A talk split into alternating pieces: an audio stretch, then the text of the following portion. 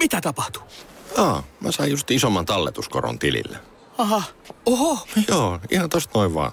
Saldossa omaisuutesi kasvaa ilman onnenlanttia. Meillä jopa 4,15 prosentin korko talletuksiin. Saldobänkin määräaikaistalletukset löydät osoitteessa saldo.com. Se on uusi, se on pankki. Cafe Ole. Kahvihetkiä maailmalla. Terve Helena. No moi. Miten paljon sä itse luet kirjallisuutta lapsillesi? No se vähän riippuu. Siis ki- yritän lukea paljon, mutta meillä on aina vähän silleen vaihdella, että mä en ole valitettavasti ihan joka ilta. En lue iltasatua, kun välillä toi isähenkilö haluaa lukea iltasatua tai lapset haluaa toisin tai näin. Niin, niin se aina mm. vähän välillä on semmoisia suomikausia, välillä on ranskakausia, taas on suomikausia. Se menee vähän sillä niin kuin mm. näin. Mutta kyllä mä aika paljon niitä suomalaisia kirjoja luetaan ja yritän aina katsoa, että mitkä siellä niin kuin on pop, niin kuin mitkä kirjat ja mitä kannattaisi. Mm. Entä sitten? Joo, kyllä me tota luetaan aika paljon, mutta me ollaan niin kuin ehkä me luetaan kaikilla kolmella kielellä sekaisin, että mä en, tietenkin kun asuu Suomessa, niin ei sillä tavalla ole ehkä niinkään väliä, että mitä tota, millä kielellä lukee, mutta kyllä mä Ranskassa asuessa, niin kyllä mä silloin vannoin Suomen, suomalaisen lasten tämmöisen lastenkirjojen nimeen ehdottomasti luettiin suomalaisia satuja, mutta täällä nyt me niin kuin vedetään ihan millä tahansa. Se on aika hyvin, kyllä. Niin. Mm. Ja sehän on hauskaa, että tavallaan lasten kirjat voi olla aika erilaisia riippuen, että mistä maasta sä niin kuin tuut. Mm. Kyllä. Tota, mutta mä, mä tykkään kyllä suomalaisista kirjoista usein, koska esimerkiksi niin kuin toi, sit jos on, jos on tyttöpäähenkilö, niin se tyttö saattaa olla vähän, vähän esimerkiksi ronskimpi kuin jossain paikallisessa kirjassa. Ja musta on kiva antaa vähän erilaisia, että tulee niin kuin kirjojen kauttakin erilaisia malleja siitä, että mikä on tyttö ja mikä on poika ja mm. mitä sopii tehdä ja mitä ei sovi tehdä ja näin. Niistä Kyllä. on eroja. Mm. Se on ihan totta. Musta tuntuu, että tällä ainakin tuon mun tyttär, niin se on, hän on, hänet on ihan kyllästetty tuommoiseen prinsessa prinsessamaailmaan. Lähtöisin varmaan myöskin Ranskasta, mutta kyllä me niin kuin kotonakin, että kaikki ne kirjat, mitä hän haluaa kuunnella. Ainahan ne ei saa itse tietenkään valita, mutta aina kirjat, mitä hän äiti haluaa valitsee. itse lukea. niin, äiti nyt valitsee tästä iltaisen. Niin, tota, niin ne, sitten, ne liittyy sitten tämmöiseen prinsessa kaikkeen vaaleanpunaiseen ihanaa prinsessaponia ja prinssi rakastaa ja valkoisia ratsuja. Kyllä sä tiedät. Tiedän ja musta ne oli kyllä tosi ihan niin kuin mä olin pieni, eikä musta tullut prinsessaa. Mm. Että mun mielestä kyllä niitäkin voi lukea ihan hy- hyvin mm. silleen, että ei nyt tarvi aina sit vaan lukea niitä, niin kuin siis sit semmoista kirjallisuutta, mm. mikä ei tue tämmöisiä malleja, että kai, kai se lapsi sitten. Mutta joo, joka tapauksessa me haastateltiin nyt Heidi. Heidi ja Heidi Viherjuuri on siis kirjailija, joka asuu Saksassa, lastenkirjailija. Hänen ihanat hiljakirjansa ovat ainakin meidän lapsiperheessä tuttuja. Onko ne teillä? Joo, kyllä ne on meilläkin tuttua. Me ei olla siis kotiin asti, me ei olla niitä vielä, vielä löydetty, mutta ollaan selailtu niistä ja olen, olen kuullut, kuullut tästä, että kirjailijaksi voi, suomalaiseksi kirjailijaksi vois, voi myös tulla ulkomailla. No niin, ja tällä kertaa puhelin soi siis Saksassa ja linjojen päässä on Heidi. Heidi, minne me soitellaan tarkalleen ottaen? No ihan tänne Köllin keskustaan lähes tulkoon. Kolme kilometriä tuolta Köllin tuomiokirkosta mm. on minun tarkka sijaintini tällä hetkellä. Hieno, hieno juttu. Ja Heidi on siis la, Suomessa ehkä nimi Heidi Viherjuuri on sellainen tuttu erityisesti tällaisten pienten lasten tai lapsiperheissä ehkä, jotka nyt paljon näitä kirjoja, lastenkirjoja lukevat, ainakin meille, meille hänen nimensä on tuttu, kun ollaan luettu näitä hiljakirjoja. Oletko sä Lilli näihin tutustunut?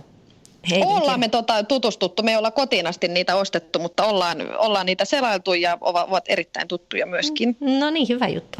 He, Heidi, kerro, mikä sut vei Saksaan?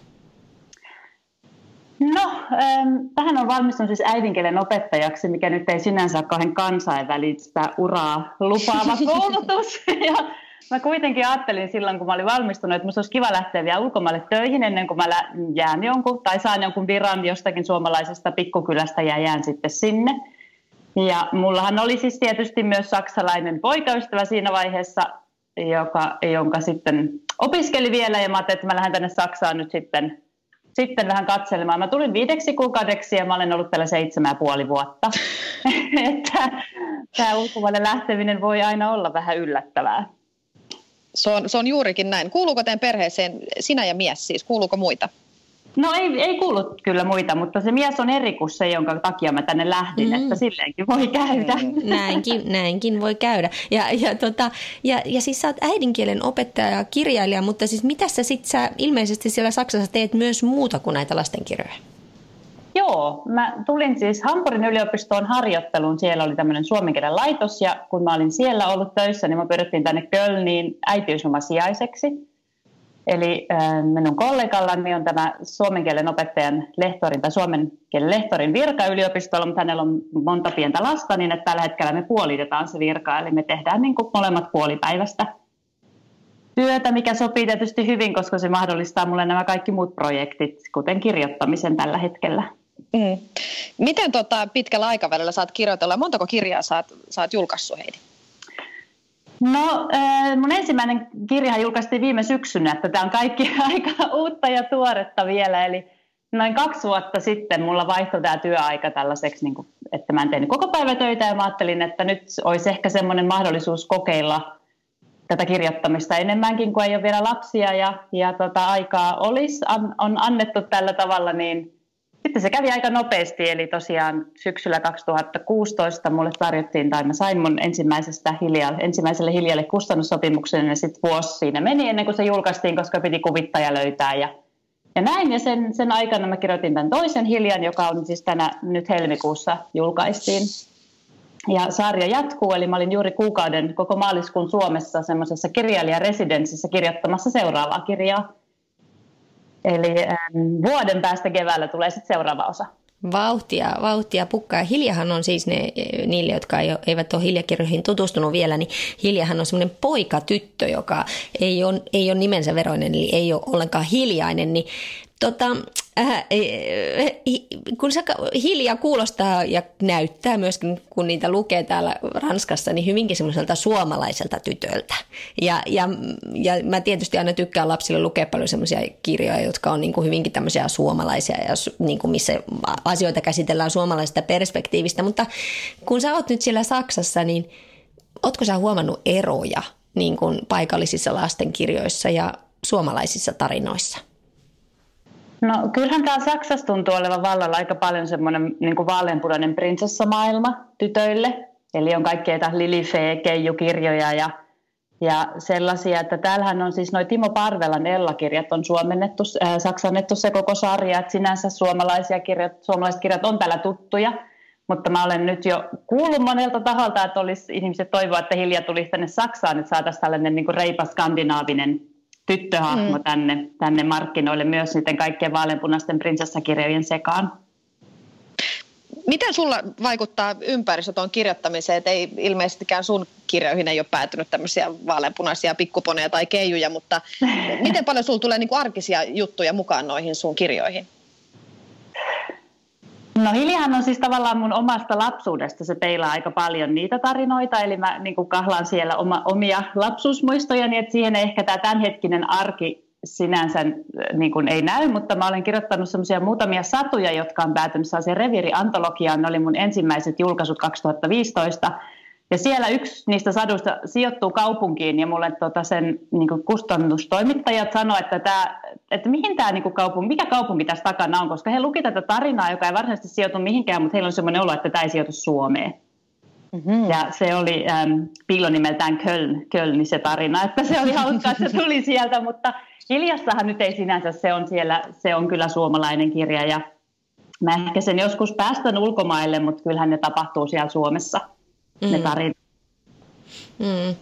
Me Lillin kanssa tässä muisteltiinkin kaikenlaisia näitä ranskalaisia lastenkirjoja, mitä, mitä ollaan luettu. Lilli, kerropa sulla, koska siis monet näistä kirjoista voi tuntua äkkiseltään aika abstrakteita. On hirveän taiteellisia kirjoja ensinnäkin lapsille, hyvin semmoisia niin kuin olla jossain ihan toisissa vääreissä, mutta sitten myös käsitellä aika vaikeita asioita hyvinkin erikoisella tavalla. Lilli, mikä joo, oli se sun? Oli, joo, meillä oli tämmöinen niin kuin lapsellani siis neljävuotiaalla oli tämmöinen niin kuin koulussa tämmöinen niin kuin kiertävä kirja ja sehän päähenkilönä, päähenkilönä oli tämmöinen susi, joka sitten teki itsemurhaa ja sitten oli semmoisia jäniksiä, jotka kuskas sitä ruumista sitten pitkin hiekkadyynejä joka paikkaan ja sitten lopulta ne sitten hautas sen sinne. Ja se, oli, se ei ollut ihan hirveän suosittu tässä niin kuin mun kolme- ja neljävuotiaiden lasten keskuudessa. että se oli todella pelottava ja ne ilmeet ja kaikki muut. että se oli kyllä, en tiedä löytyykö hmm. niin kuin Saksasta tämän tyyppistä kirjallisuutta, mutta se oli kyllä.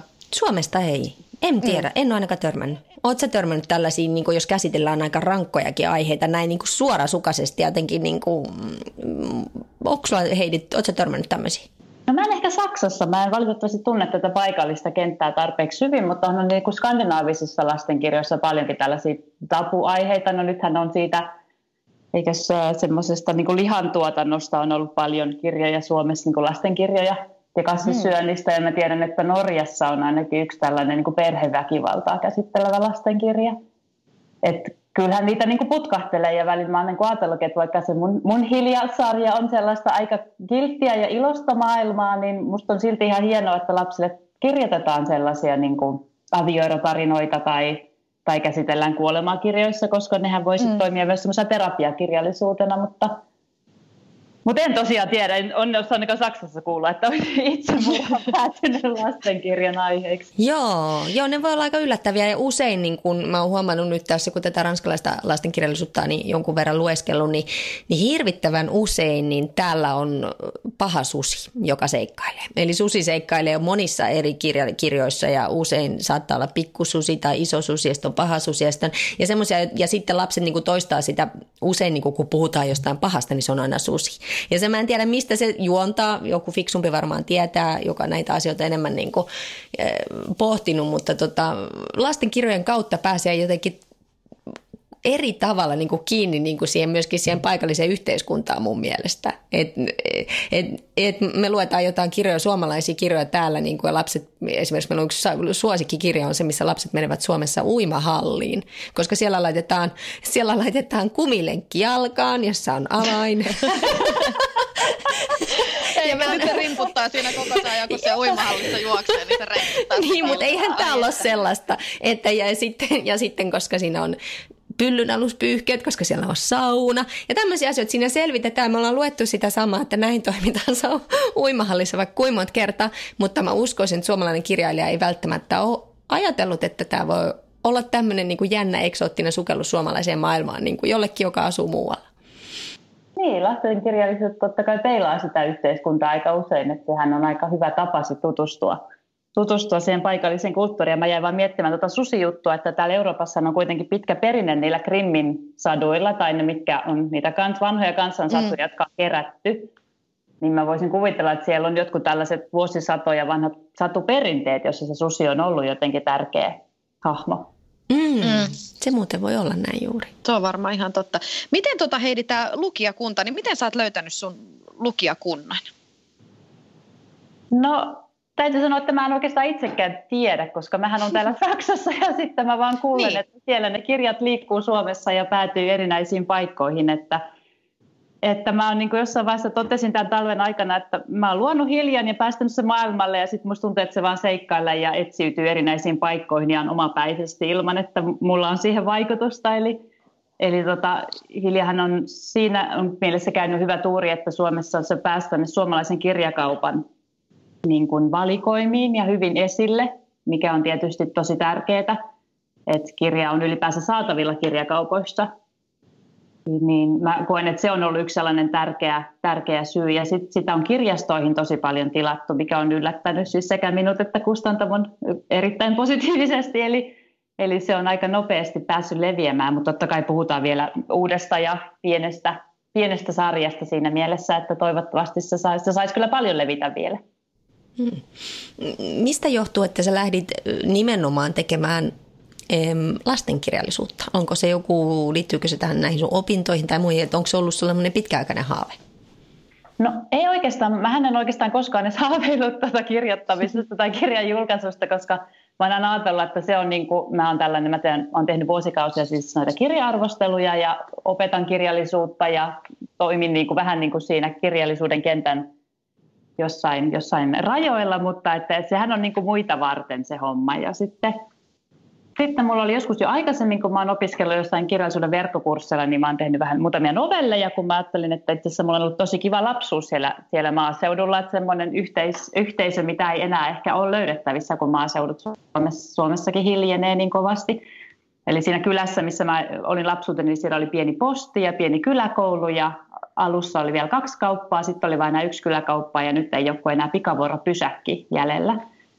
Eli se mm. muutos on ollut siellä aika kova. Ja sitten 2014 yksi mun ystävä itse sanoi, että olisiko mulla jotain tekstejä, että hän haluaisi vähän kuvittaa, koska kaikki jotenkin aina kuvittelee, että mä hirveästi kirjoitan, vaikka en mä mitään kirjoittanut. Ja, no sitten mä kekkasin sellaisen tarinan ja hän sen kuvitti ja se päätyi semmoiset iltasatu.org-sivustolla. On semmoinen Breme, hetkinen, mikä sen nimi, Bremehafer on sen työnimi, mutta se on siellä Morsiammen ilmalento nimellä, niin se oli se ensimmäinen. Ja sitten jotenkin siitä innostuin ja täysin, että hetkinen, että oikeastaan mun pitäisi kirjoittaa semmoinen onnellinen lapsuus lastenkirjaa.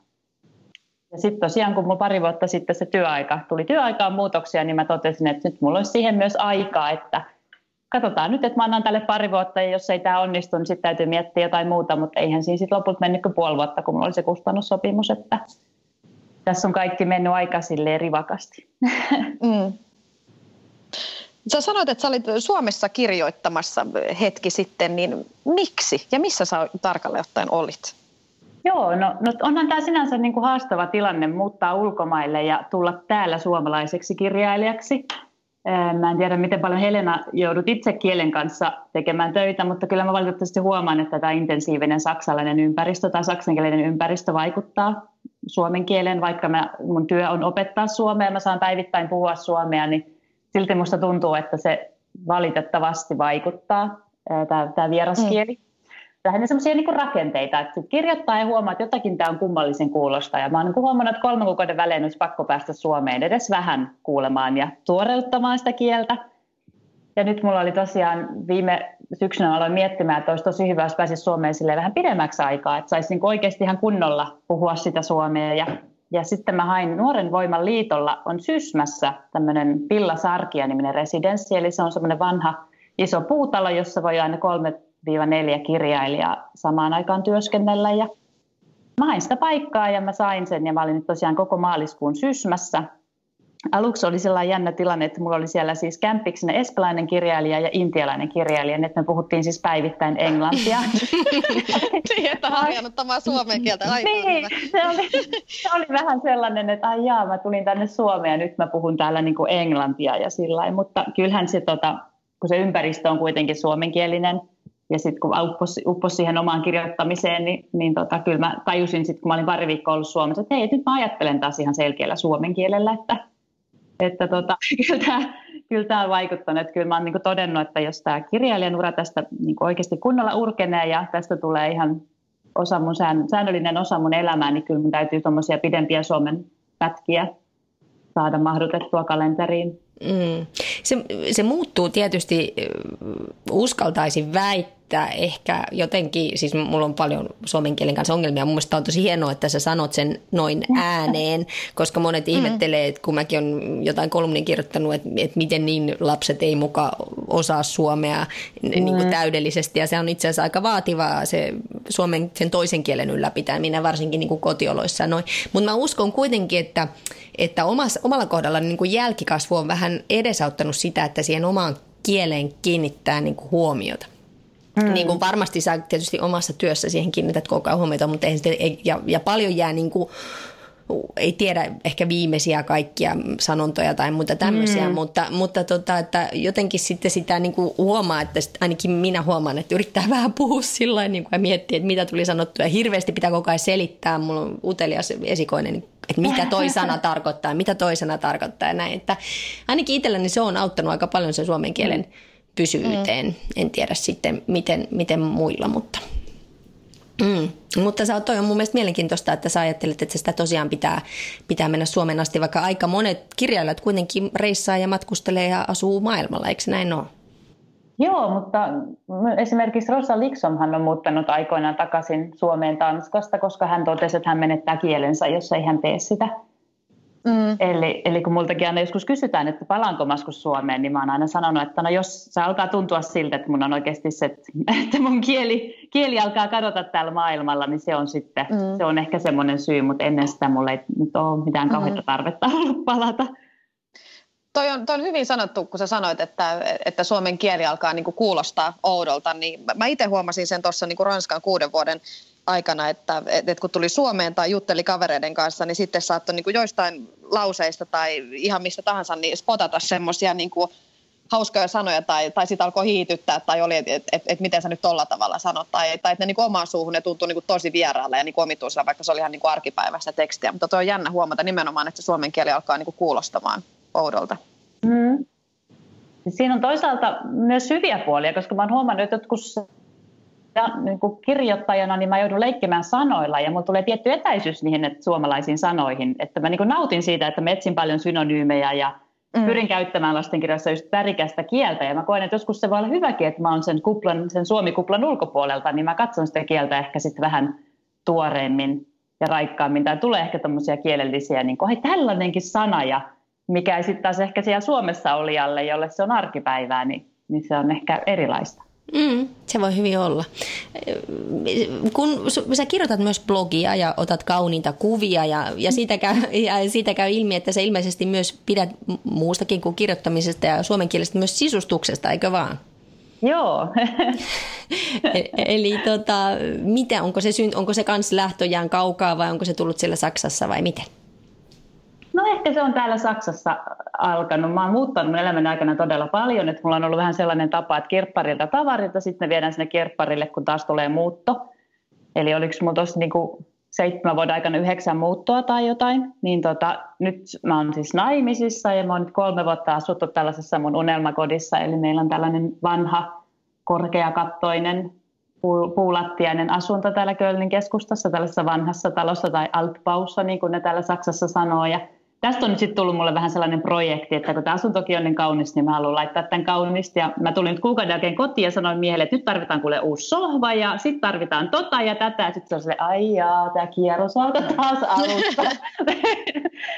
että mä joskus mietin, että onkohan sitten kun tämä asunto on täysin valmis tai mä totean, että nyt tämä on hyvä, niin sitten tulee varmaan muutto taas.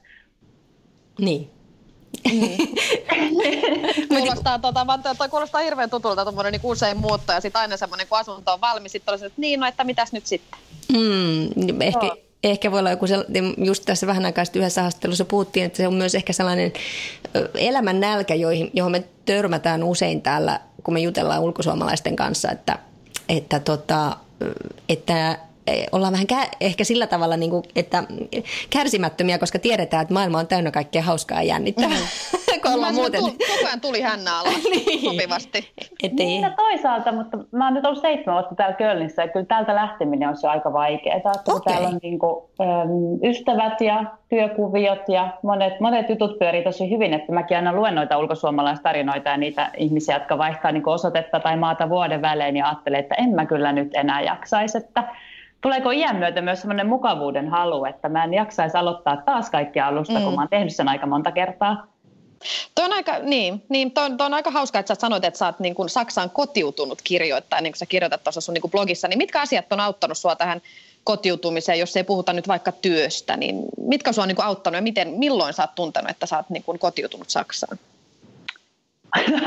Hyvä kysymys, mutta ehkä vähän vaikea. Mä, mä uskoisin, että mulla sen se oli kyllä tämä parisuhde, mikä sen sitten lopullisesti teki. Eli mä tapasin mun, mun aviomieheni viisi vuotta sitten ja se oli heti sille aika selvää, että tämä on nyt tämä on nyt tämä juttu. Ja, ja tota, hänen kauttaan sitten sit tuntuu, että nyt on täällä niinku oikein semmoinen koti pystyssä, jota ei sitten vakata matkalaukkuu heti seuraavan käänteen tullessa.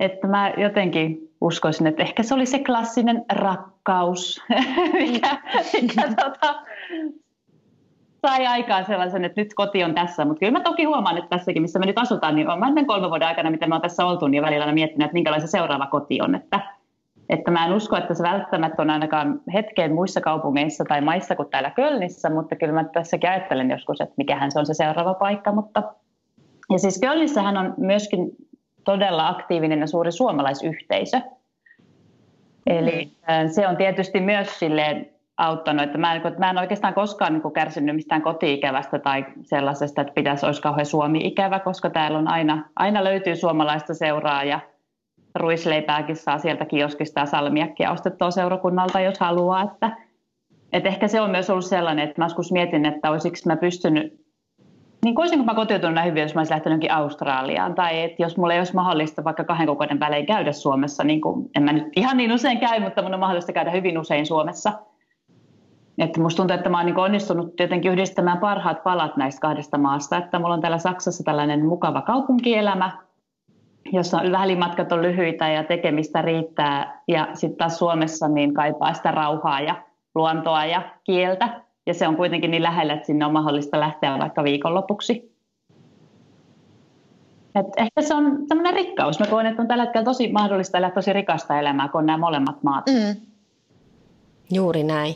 Joo, se on, se on varmasti ihan totta. Toi, toi etäisyys tekee paljon ja, ja me ollaan muuten haastatellutkin yhtä Kölnistä kerran aikaisemmin, muistatko Lilli Johanna?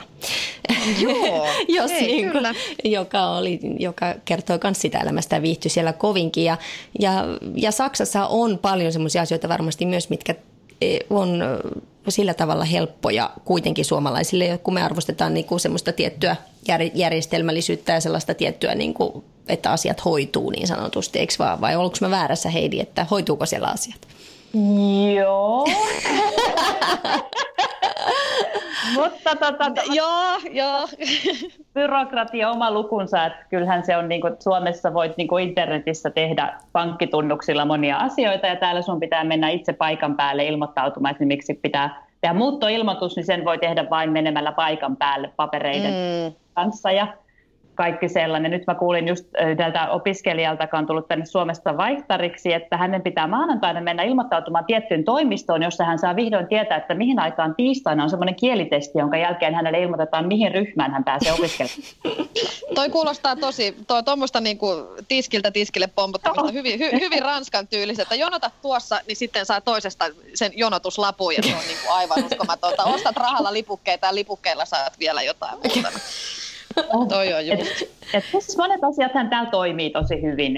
Et, et, niin kuin, harvoin tarvitsee tapella ja saksalaiset on kuitenkin sellaisia sääntöjä, että kun sä tunnet säännöt, niin sitten asiat menee ihan hyvin, mutta et välillä sitä niin kuin pyörittelee päätä se oikeasti, kun kun täällä esimerkiksi käteinen rahahan on edelleenkin hyvin suositussa käytössä, että täällä on ravintoloita, mm. ei voi maksaa mulla kuin käteisellä.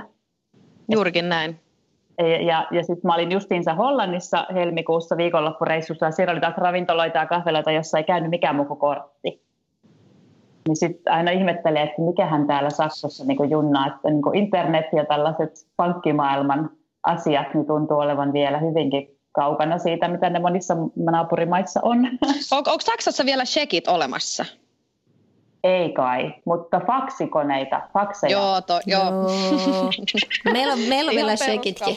joo, joo, joo. Ja sitten on tämä sit on tää, tää hauska, hauska myöskin, joka saattaa olla kaupoissa, joissa ei ole kassakonetta, niin näitäkin on täällä e, Välimeren rannalla. Että, et joo, ja sitten tämä hinta on tämä il, ilman tota alvia ja, ja jos maksat käteisellä. Eli tätä, tätäkin ihan, ihan suoraan siis niin kuin ehdotetaan. Eli että Suomessa olisi aika ennenkuulumatonta. Joo, ja täällä mä uskon myös, että kyllä siitä tulisi aika nopeasti. Mm. Että kyllä tietyt asiat. Onhan täällä myös harmaita alueita, niin kuin tämä esimerkiksi mm. mun suosikki on toi juomaraha. Että niin kuin, esimerkiksi ravintoloissa, niin se on totta kai tätä juomarahaa, ja sehän on semmoista rahaa, minkä ne tarjoilijat saa silleen niin kuin tavallaan pimeänä päivän päätteeksi. Samoin kampaajille on tapana jättää juomarahaa, ja sehän on semmoista rahaa, mikä ei ikinä niin kuin mer- sitä ei merkitä mihinkään. Ja saa sen suoraan käteen päivän päälle, ja siitä ei makseta mitään veroja. Mm. Kun mun entinen kämppis, joka oli kampaaja, niin mä olin joskus tosi hämmentynyt siitä, kuinka pieni hänen kuukausipalkka oli, mutta sitten kun hän sanoi, kuinka paljon hän tavallaan saa niin kuin päivittäin käteistä tai mm. niin sitten mä olin silleen, että oho, että tämäkin on aika tällainen harmaa, harmaa alue, että vaikka Saksa on aika sääntöyhteiskunta, niin täällä on paljon tämmöisiä niin kuin harmaita mm. alueita. Hmm. Juu. Se on ihan totta. Mä mm. myös Ranskassa ollessa niin mä oon maksanut lääkärillekin, mä oon maksanut käteisellä, niin mä oon saanut alennusta. Okei. Okay. Että tota, tämä on, tää on mielenkiintoista. Nämä on näitä, nämä on näitä maailmoita vielä, missä, missä tota, mm. hilja ei elele siellä maaseudulla. Hän ei näistä tiedä ei. vielä mitään. nämä on niitä aikuisten juttuja, onneksi. Mutta hei, otetaan kolme bonarikysymystä ennen kuin jatketaan pitemmälle. Yes. Eli jos olisit Suomessa, niin missä olisit ja mitä tekisit?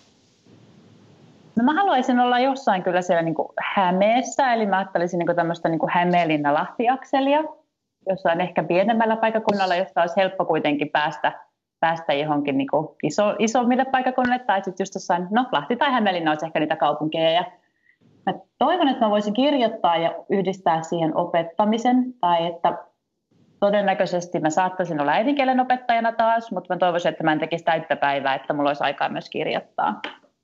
Mm. Toinen kysymys. Mitä ihmiset luulevat, että sun elämä on nyt? Jaa, no ei niiden tarvitse luulla, kun ne kaikki tietää, että se on tosi hyvää. Lukekoot blogista, siellähän se on. niin. niin. Viimeinen kysymys Heidi, oletko onnellinen? Joo, olen, kyllä. Ihana, noin, noin pitääkin vastata. Mm.